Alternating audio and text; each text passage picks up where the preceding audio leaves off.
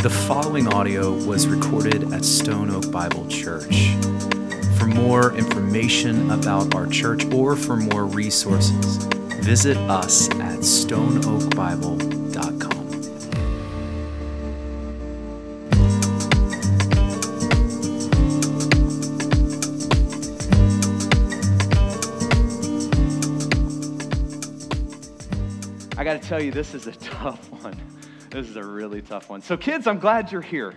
I'm really glad you are here. Um, I hope you're ready for this one. Uh, this is one that hits hard and it hits close to home. Um, and I want you to know, again, as you're finding your place there, as you're getting ready, um, I'm going to say this again and again and again and again God disciplines those he loves. And here's what that means that God loved you, demonstrated his love for you, not just by saving you, but also by sanctifying you from your sin. And so, what that means, in other words, is he loves you, and through faith in Christ, he has saved you. You're his son, his, his daughter. But as his son and his daughter, I want you to take this in. God loves you so much that the God of the universe would not just leave you in your sin to figure it out until you see him later. But his love is so demonstrated for you that he would, that he would step in. Uh, he loves you enough to discipline you. Oh, it's really, it's quite a bit to take in, but listen, um, his love is his discipline. His discipline is his love. God disciplines those he loves. Having said that, discipline is not pleasant in the moment. Um, but over time, in the end, it brings incredible things in our life, incredible fruit in our life. So, um, as we get to this tough one, uh, I would love for us to just come to the Lord in prayer and ask that He would use this time. Would you pray with me? Lord, we come to you this morning, and, and I am grateful for your word, even the hard parts. And this morning, we come to Amos 4, and this is one of those this is one of those hard parts. So, Lord, I pray that you give us the eyes to see, the ears to hear. I pray that you would help us as we walk through this, this text together this morning, and that all of this would be for your glory in Jesus' name. Amen. Amen. All right, Amos 4, verse 1. I just thought there is no any intro it just wouldn't do this text justice so i'm gonna let i'm just gonna go all right hear this word you cows of bashan How's that for coming out of the gate this morning? Hear these words, you cow. So here's the thing with this cow thing.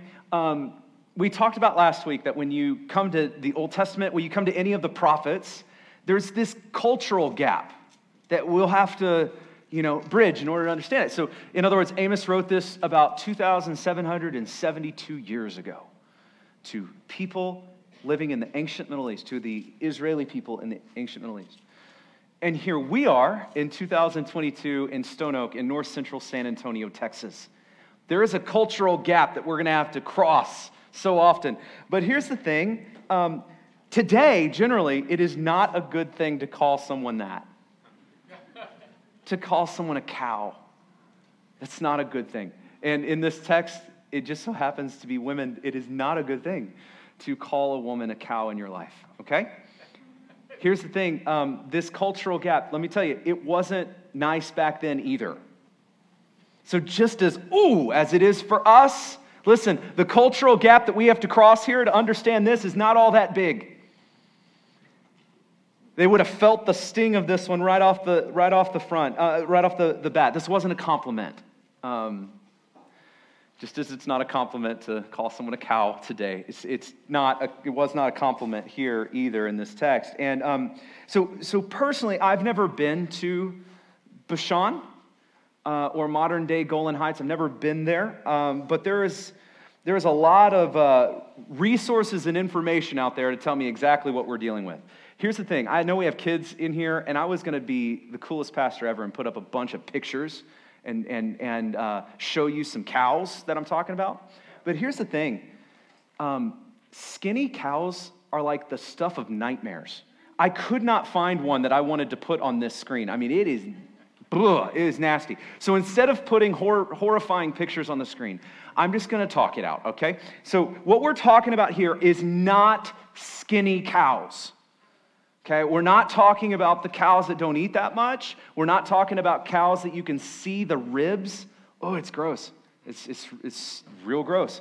We're not talking about those cows. When we, when we talk about these cows here, these are well fed, fat, um, not malnourished or underfed in any way. These are girthy cows. I'm going to use the word plumpy today. These cows are plumpy cows. Plumpy cows. So when you see this, hear this word, you cows of Bashan, I want you to picture the fattest, plumpiest cow that you can picture. All right? Again, I'm not going to show you a picture because it's disturbing. So hear this word, you plumpy cows of Bashan. All right? And he says, You are who are on the mountains of Samaria, who oppress the poor, crush the needy, and say to your husbands, Bring that we may drink. All right, let's unpack this one. Um, last week, we actually laid a kind of a, a really important foundation for us last week that I think will be helpful for us. And so I want to revisit it just for a little bit. So if you remember last week, our call was this first of all, to remember who you are. It was a call to remember the gospel. Remember what God has done. Remember who you are. Then, from that, as we remember who we are, the call is to love people and use money. And then rinse and repeat. All right? Remember who you are, love people, use money. But as we talked about last week, unfortunately, our tendency is often to do the opposite of this. Our tendency is to forget who we are, to forget what God has done, we're prone to wonder, prone to forget the gospel. And from that forgetfulness, we have a tendency to switch these, and, and we, we have a tendency to love money and use people. To use people and to love money. Our tendency is just to flip God's plan for us on its, on its head. Um, and as we look at our text here, that's exactly what is on display. So here there are these wealthy women of Israel here in this text. Now, pause. We're going to get to the whole gender thing here in a little bit. All right, so guys, don't elbow. Girls, hold up, all right? Um, hold on to the gender thing. We're coming back to that. But here's what we see is we see these wealthy women of Israel here in this text who had forgotten who they were. They had forgotten what God had done for them. And now what we see in this text is they're doing two things. Okay? The first thing that we see them doing is using the people who are under them. We see this when they're oppressing the poor, trampling, abusing the poor. This means that they were abusing and using and trampling those who were under them, those who were under their rung of the social ladder. They were using the people who had fewer resources, less money, less power, less position. They were using the people under them. That was the first thing that they were doing. But this, that's not the only thing, because the second thing is really interesting. The second thing is that they were also using the people over them. Okay? So if you look at this, the text says, who oppress the poor and needy. Under. Okay?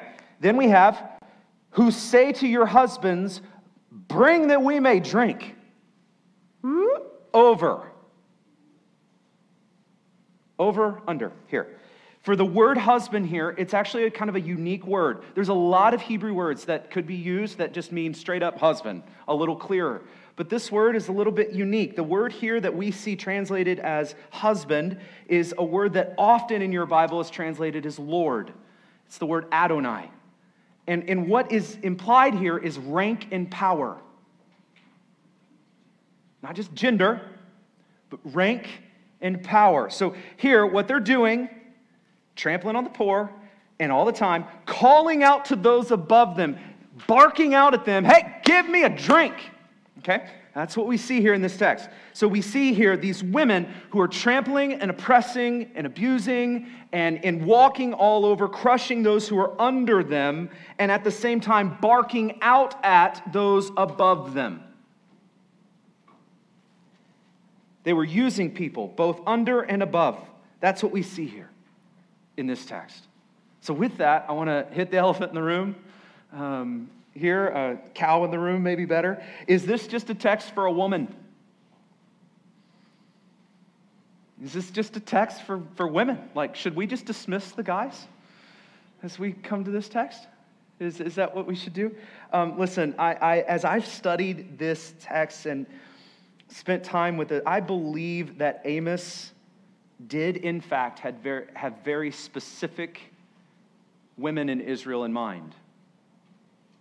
I believe that the Word of God is explicitly calling out literal women in ancient Israel here. Yes. However, that being said, what is being called out here has nothing to do with gender. Okay, so in the text, he's calling out specific women, but what he is calling out has nothing to do with the fact that they are women. So, as we seek to see this, interpret this, apply this, understand this, we need to understand the importance of what God is actually calling out here. And what he is calling out here is not contingent on whether or not you're a woman or a man. In other words, the sin in this text is no respecter of gender. So, guys, don't elbow hus- or your, your wives anymore, all right? Um, we have the same tendencies today guys, I'll call you out here, you have the same tendency to be a plumpy cow as the ancient women of Israel did 2,772 years ago. In fact, here's the difficult thing. Uh, I said this was a tough one. I, um, I strongly believe that as I've spent time here in this text, I strongly believe that our tendency, both as men and women, that our tendency is just as strong toward this uh, plumpy cow syndrome as it has ever been. Ever been. Our tendency is to forget who we are and to love stuff, love money, stuff, power, and security. And our tendency is to use people in order to get it. We're going to we're going to coin that the plumpy cow syndrome. And we are just as prone to it as, as ever today. Our tendency, forget who we are, forget who we are in Jesus, and then because of that, here's the thing let's do a little bit of uh, heart surgery on ourselves.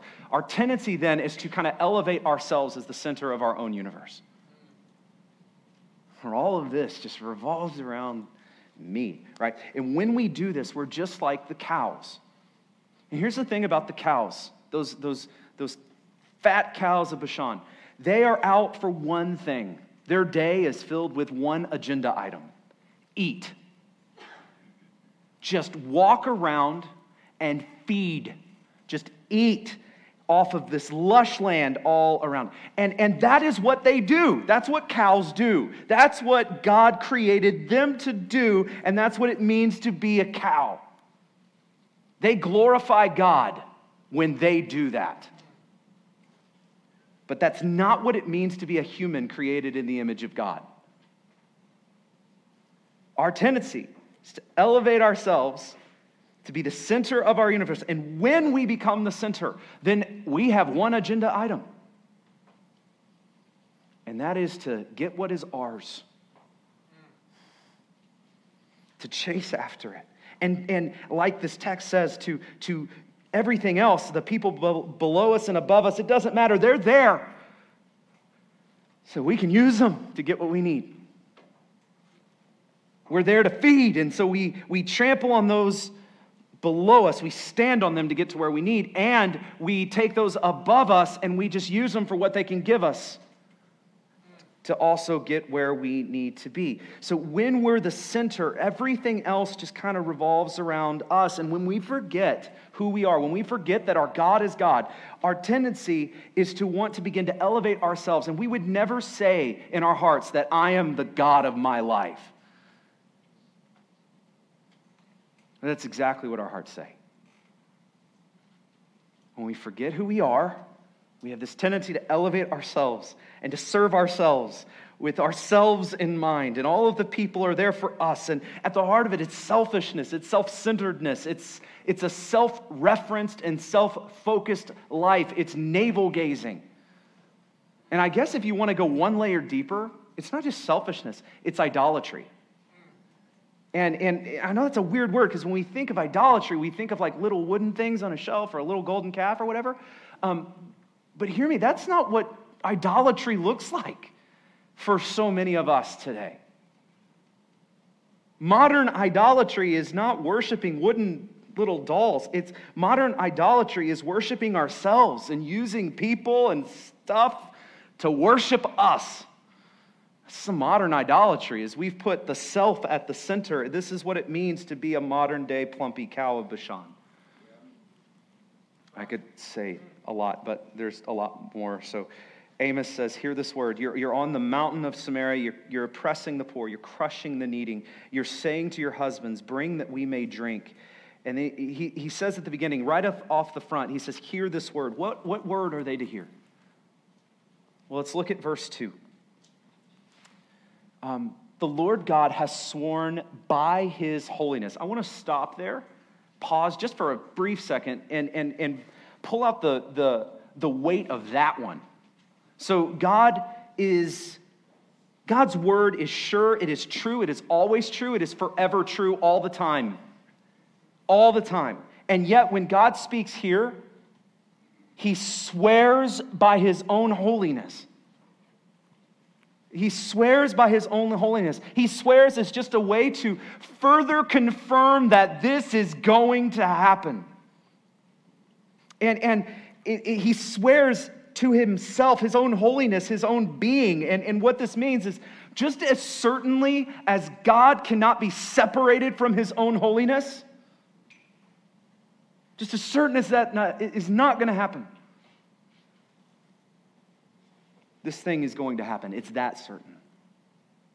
This is a huge statement. And then what is going to happen here? So, behold, the days are coming, God says,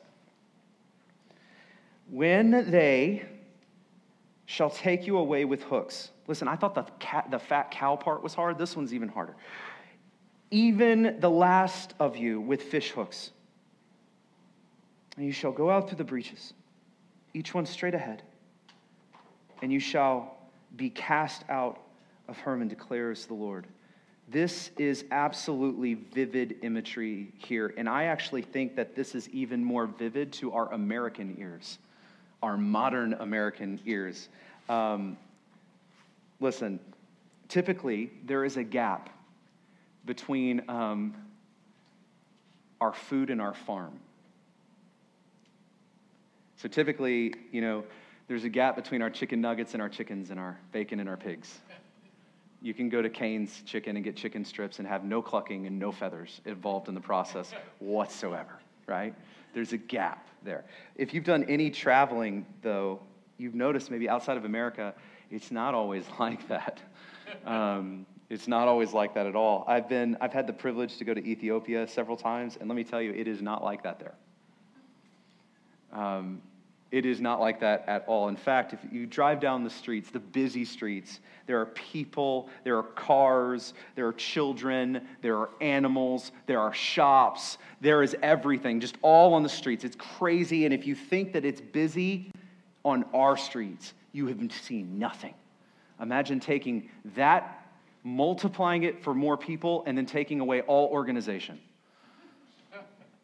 That's what I'm talking about. And in a street like that, in the middle of all the hustle and bustle, what you're going to see is at the corners, there's these little shacks that are open air. There's this little awning that comes out with a hook. Some of you know where I'm going.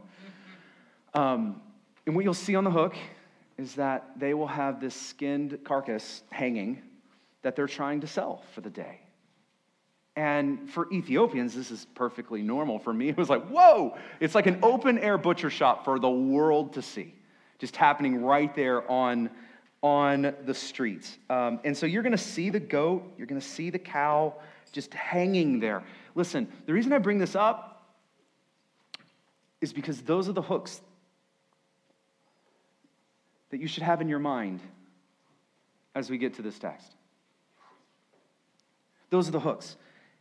Those hooks hanging the skinned carcasses, those are the hooks. They're the meat hooks. We get this imagery. Don't miss this. We started with well fed, fat, plumpy cows. And I know we're separated but our, from our food, but let me tell you well fed, fat, plumpy cows make great steaks. And what we see in this text is well fed, fat, plumpy cows meeting the meat hooks.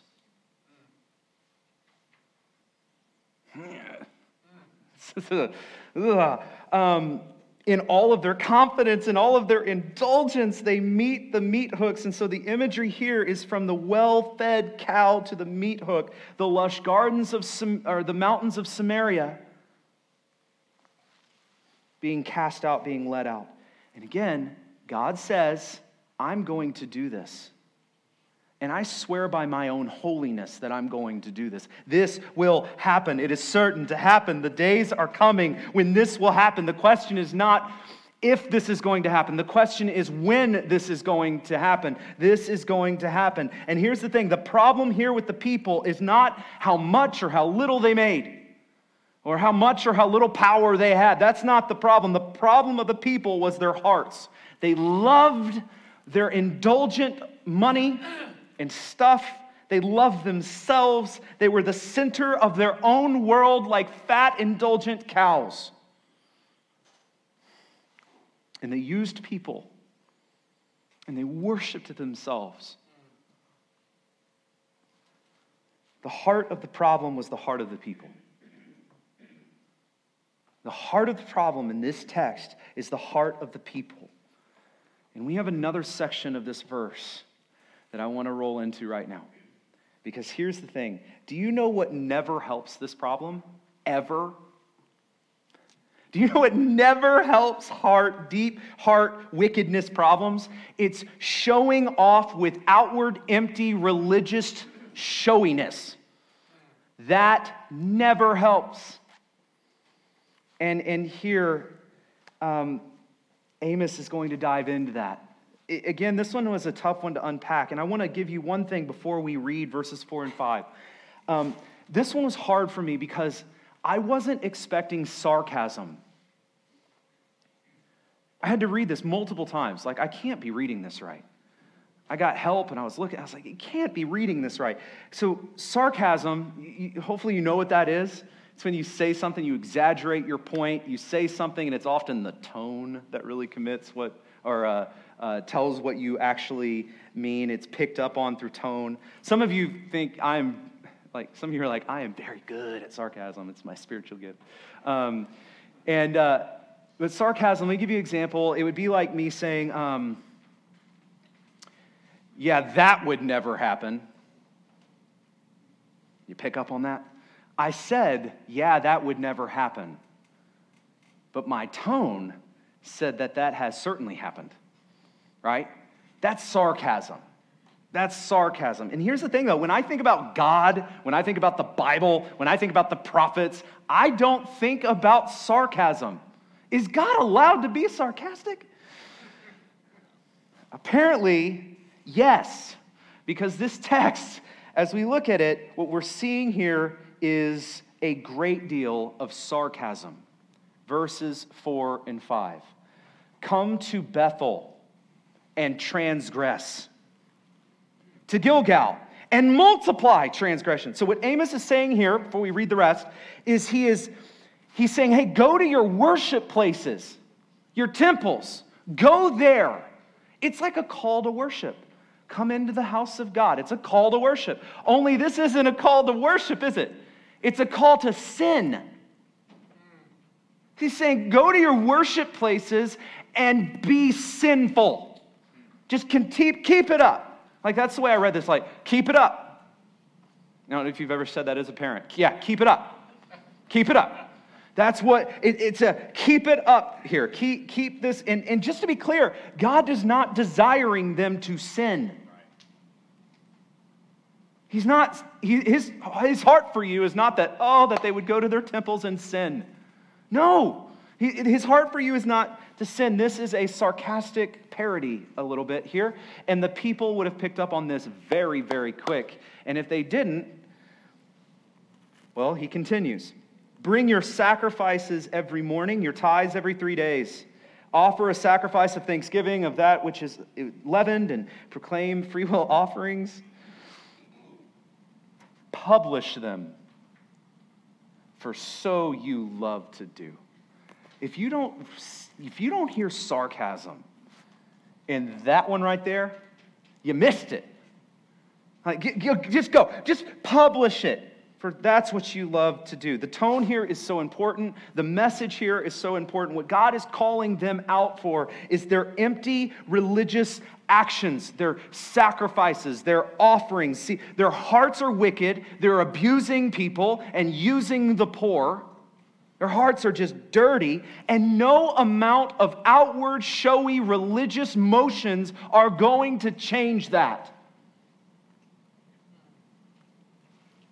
It shows us here that it's possible, please hear me, for us to do the right things with the wrong heart and to do all those right things in sin.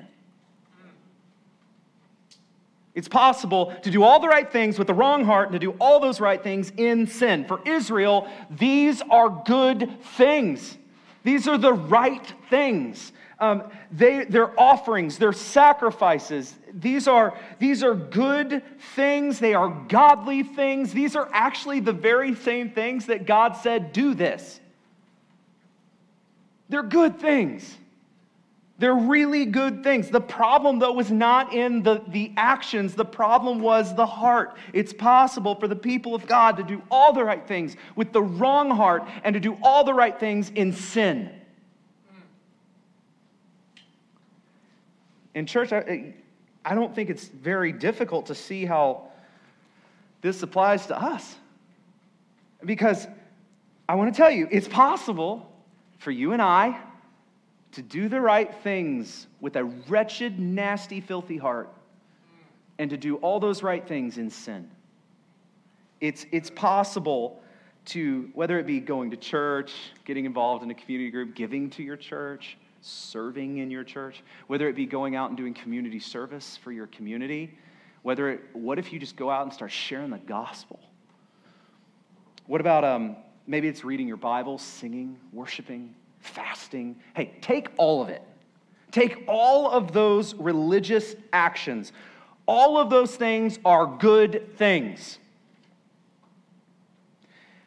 all of those things are godly things. You should be doing those things, okay? You should be doing those things.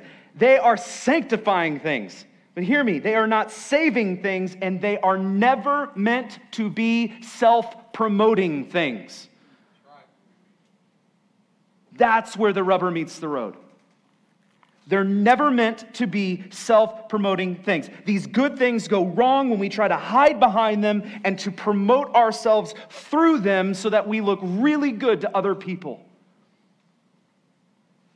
All of a sudden, those good things become sin. And this is why he says, you know, bring the sacrifices, your tithes, your sacrifices of thanksgiving, proclaim your free will offering. And then he says, publish them for so you love to do. If you want, you could boil it all down to that. If you think about it, all of these religious things, these good things that we're called to do, they are given to us by our God so that we may glorify Him. That we may know Him and, and remember Him and enjoy Him and, and glorify Him. That's why we are given those things to do.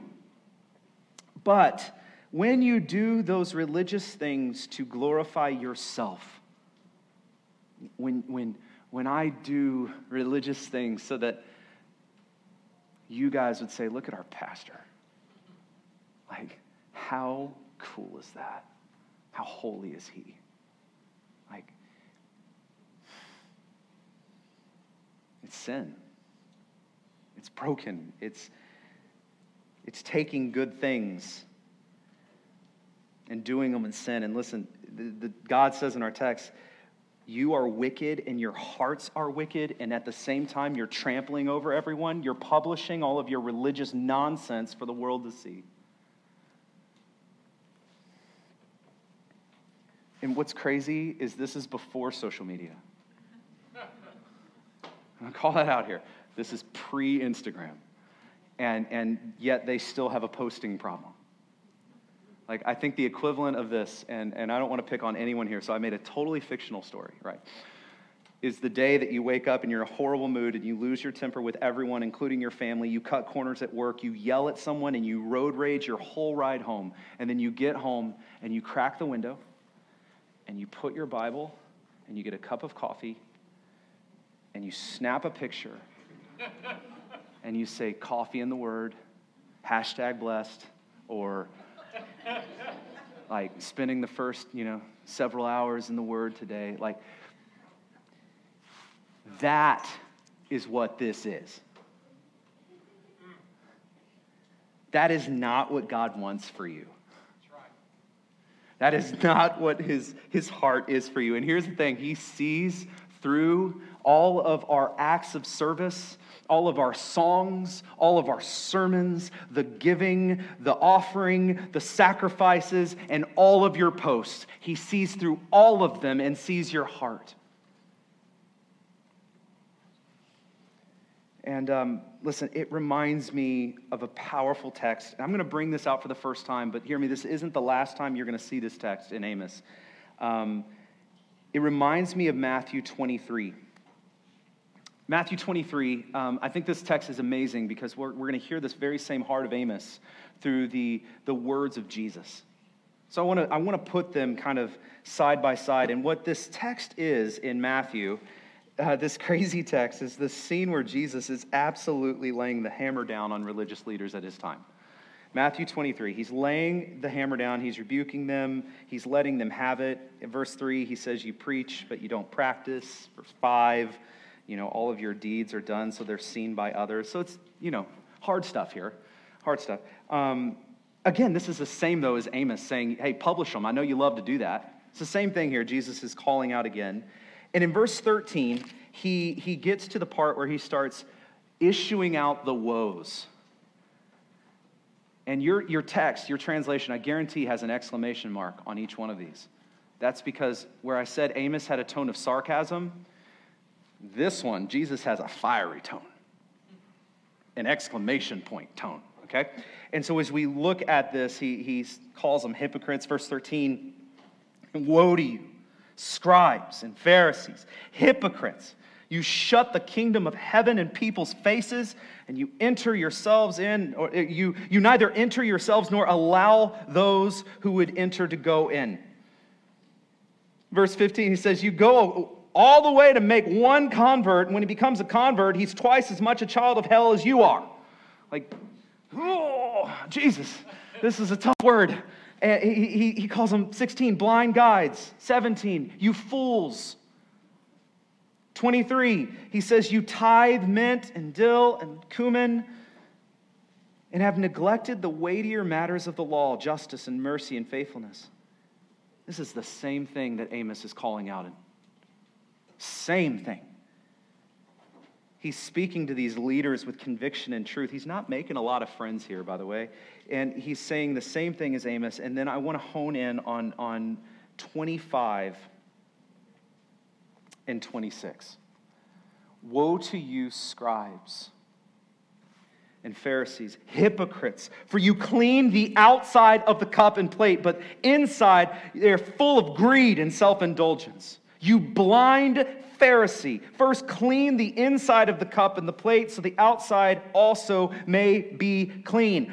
Woe to you, scribes, Pharisees, you hypocrites, for you are like whitewashed tombs, which outwardly appear beautiful, but within are full of dead people's bones and uncleanliness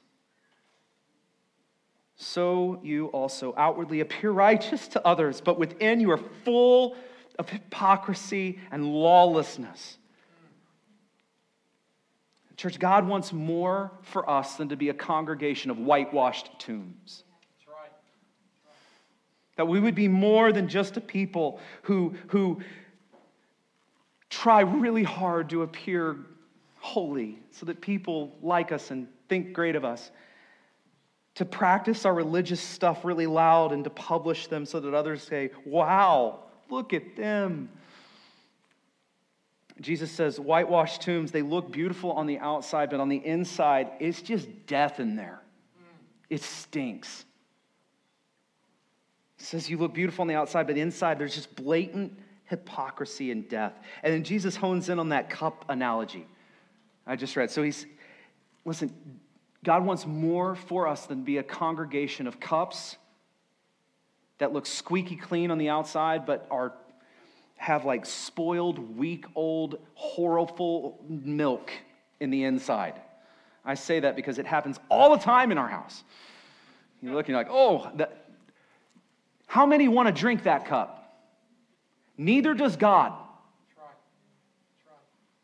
It, it, you might look pretty on the outside. You might be able to put it on the cabinet, on the shelf, and it might get away. But on the inside, there's greed, self indulgence, just like the cows of Bashan just like God's word in Amos. Here, Jesus is calling out something. I want to bring out one more. Um, actually, we've already looked at this verse. I just want to put it up here again.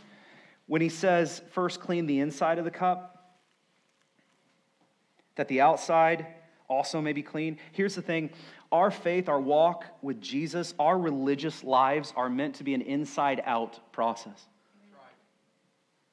And, and what this means is that scripture tells us that we are made new not just made to look new. There's this text in 2 Corinthians um, 5 17, and I want to tell you what it does not say. You ready? It does not say, therefore, if anyone is in Christ, he is to look like a new creation. The old needs to seem as though it has washed away. Behold, you need to look like the new has come. That is not what the scripture says. Let's see what it says. Therefore, if anyone is in Christ, he is a new creation. The old has passed away, behold, the new has come. That is conversion, that is regeneration. That is being made new. That is Jesus saying here, I'm going to give you a clean heart, a new heart. I'm going to make you new. I'm going to clean the inside of the cup so that the outside will follow. And that's our call. Okay, you might be hearing all of this and saying, We get it. Can we move on? Um, but hear me. This makes so much of a difference in what we do here at Stone Oak Bible as a church. What this means is that our mission here at Stone Oak Bible Church, please don't get offended, um, is not to make you more religious, more respectable, more impressive heathens. It's not our mission here. to be a people who are out for our own glory and pleasure and greed, but man, we look good while we do it. Our mission is not to be a people who look the part, who play dress up. Like in Amos, who have no sense of justice or compassion for the lost or for the broken or for the poor, who no love for others because we're too busy loving ourselves. This is not what God has for us as his people. And this means that our ultimate mission is, is, as a church is not just to get you to come to church more or to serve more or to give more or to do more religious things in your community and make sure you post about them when you do. That is not our mission as a church. In fact, uh, our mission is this our mission is to glorify God. What this means is it's upward, it's not to glorify ourselves. It's to glorify Him, to look up by growing in Christ. This is that inside out, being formed from the inside out. And not only that, but by growing together. This is true gospel community, that we would grow in Christ together and we would glorify God by going to the world. That means that this inside out faith is also outward facing. This is our mission. And this is why this is our mission because God does not want us to just play dress up together. So that we can look great. He wants to transform us and make us new. And so here's the question that I want to leave us with is what do we do with this? What do we do with a text like this? Um, I want to give us three things as we as we close that we are to do with this text. The first is repentance. This is going to be a common theme throughout every week of Amos, by the way. Repentance. It has to start here that we would confess our self centeredness. For some of us, it, it may be, have been a long, long, long, long time since you've thought legitimately about someone other than yourself. We have to start here. To repent of our navel gazing. To repent in that we would repent for the ways that we have seen ourselves in the world and seen how others just are revolving around us and using people that we would repent. Maybe for some of us, we need to repent for something I'll call compassion fatigue. Which is, yeah, I know there's hurt out there. There is so much pain out there. I can't handle it. I got stuff to do. A lot to do. I'm a little bit strapped right now. So I'm going to. My compassion muscle is just a little fatigued. For some of us, that might be where you are right now. That might be the way you're coping with this crazy world we live in. And for that, we need to repent.